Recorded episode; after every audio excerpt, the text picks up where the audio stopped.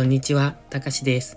デイタイムのこのチャンネルは少しの気づきや心への刺激を与えられるそんなちょっといい話。脱サラから引きこもりに転職した僕が先入観と偏見たっぷりでお届けする瞑想配信です。さて、今日の瞑想はどこへ向かうのか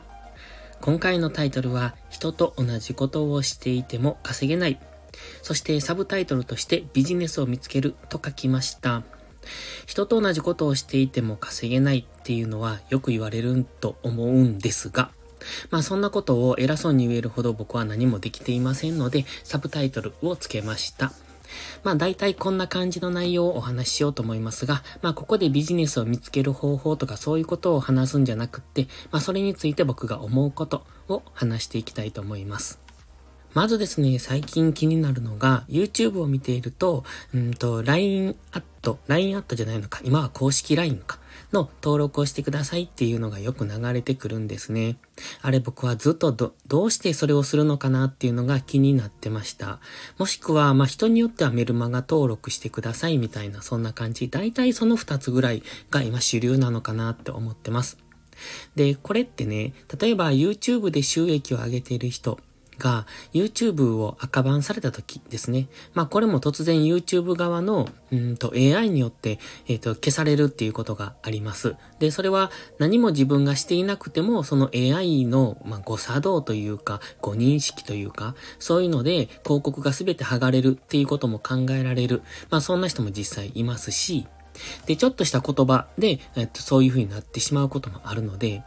今まで、えっ、ー、と、それを収入源としてきた人にとっては突然それがなくなるっていうのは辛いことです。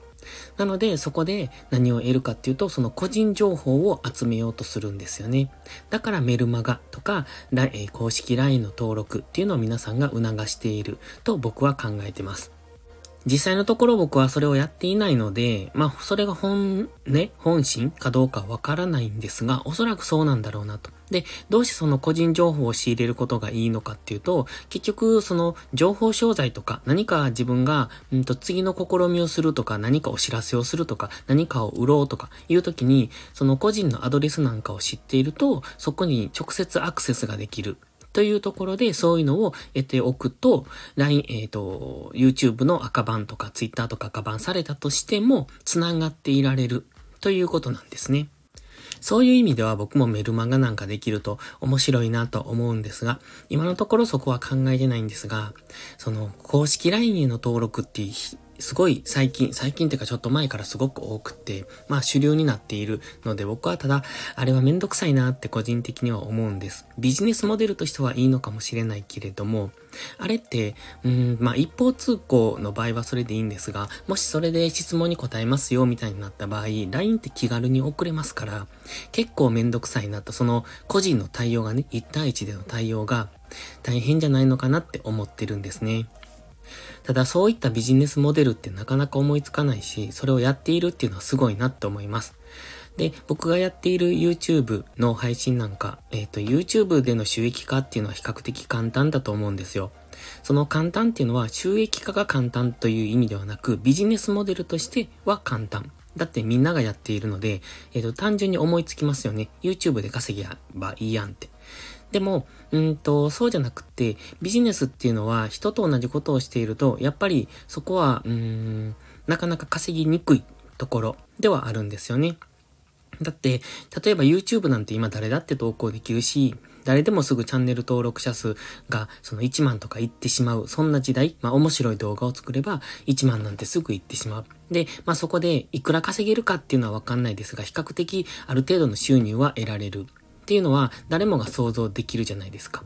で、想像できるってことは誰だって参入できるってことで、たくさんの人が参入するっていうことは競争率が高くなるということなんですよね。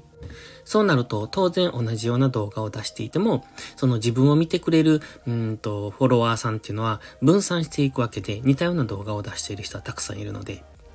そう考えると、うん、ビジネスモデルとしては普及しすぎている。じゃあそこでどうやって人と同じことをせずに稼いでいくのかっていうことを考えないといけないんですよね。それがビジネスを見つけるってことなんですが、これって僕たちあまりしない。僕もすごく全然そんなことは考えたことがなかったので、全くしてこなかったのでビジネスを思いつくって難しいなって思うんです。で、僕が今しているのは、そのツイッターのね、有料投稿をしたいなってずっと考えてたんです。ツイッターって基本無料投稿じゃないですか。で、今、あーと、アメリカではかな？お試し版として有料投稿もあって、今日本にも入ってきたのかどうか知らないですけど、で、それをずっと待ってたんですね。だからツイッターの投稿は無料なんですが、一部を有料投稿する。もしくは、有料投稿用のアカウントを作る、みたいな。だから、僕の投稿を見たい人は、有料会員になってくださいね、的な、そういうのをずっと待ってたんですよ。で、それができなかったので、今は新しい SNS の方で、有料投稿するようにしてます。で、そこがまず僕の一つのビジネスモデルですね。それから今は YouTube と、まあ一応二つを持ってます。まあ、え実際は3つなんですが、一応、うん、自分の中で認めているのはその2つかなと考えてます。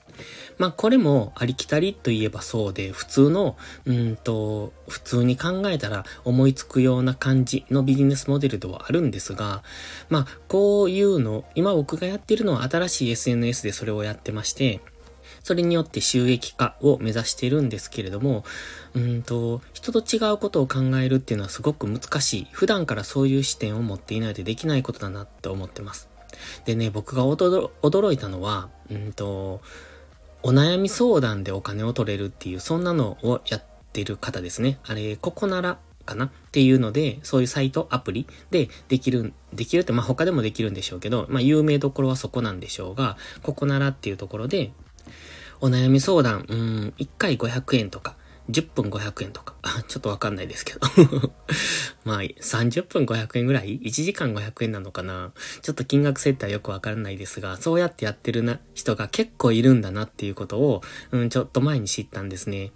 で、その、それはすごいなって思って。じゃあ、例えば僕が、うんと、パッと思いついたのは、えー、っと、友達になれば別なんですが、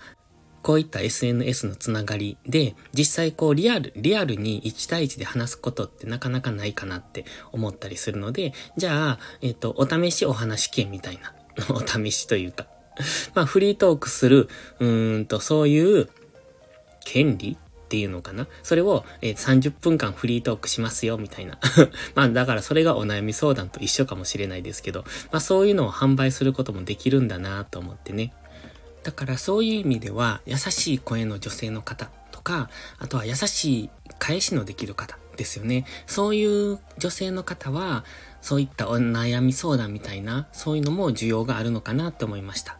だからそのね、声を、うんと、ビジネスにするっていうのはかなりの長所だなと思うんですよね。だ男性の方でも女性の方でも、そういう可愛い声の人、えっ、ー、と、イケボと言われる声の人たち。と話したいっていう需要は比較的多くありそうな気がするので、だそこをビジネスにするっていうのも一つ面白いなって思ってみました。まあ僕もできなくはないのかもしれないですけど、基本的に話すの苦手なので、あまりそんなのはね、できないんですけど、でも、いずれはちょっと面白そうなのでやってみたいとも思ってます。だからこうやってね、意外なところにビジネスってあるんだなって思うんです。僕は全然そんなの思いつかない。だから少しこのでも、それでもね、過去よりはアンテナを張ってるつもりなので、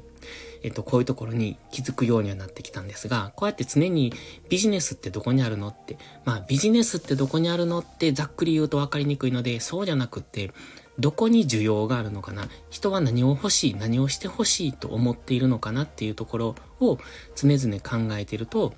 そこにビジネスチャンスっていうのはあると思いますので、まあそういうところを見つけていくことが大切なんだなって思いました。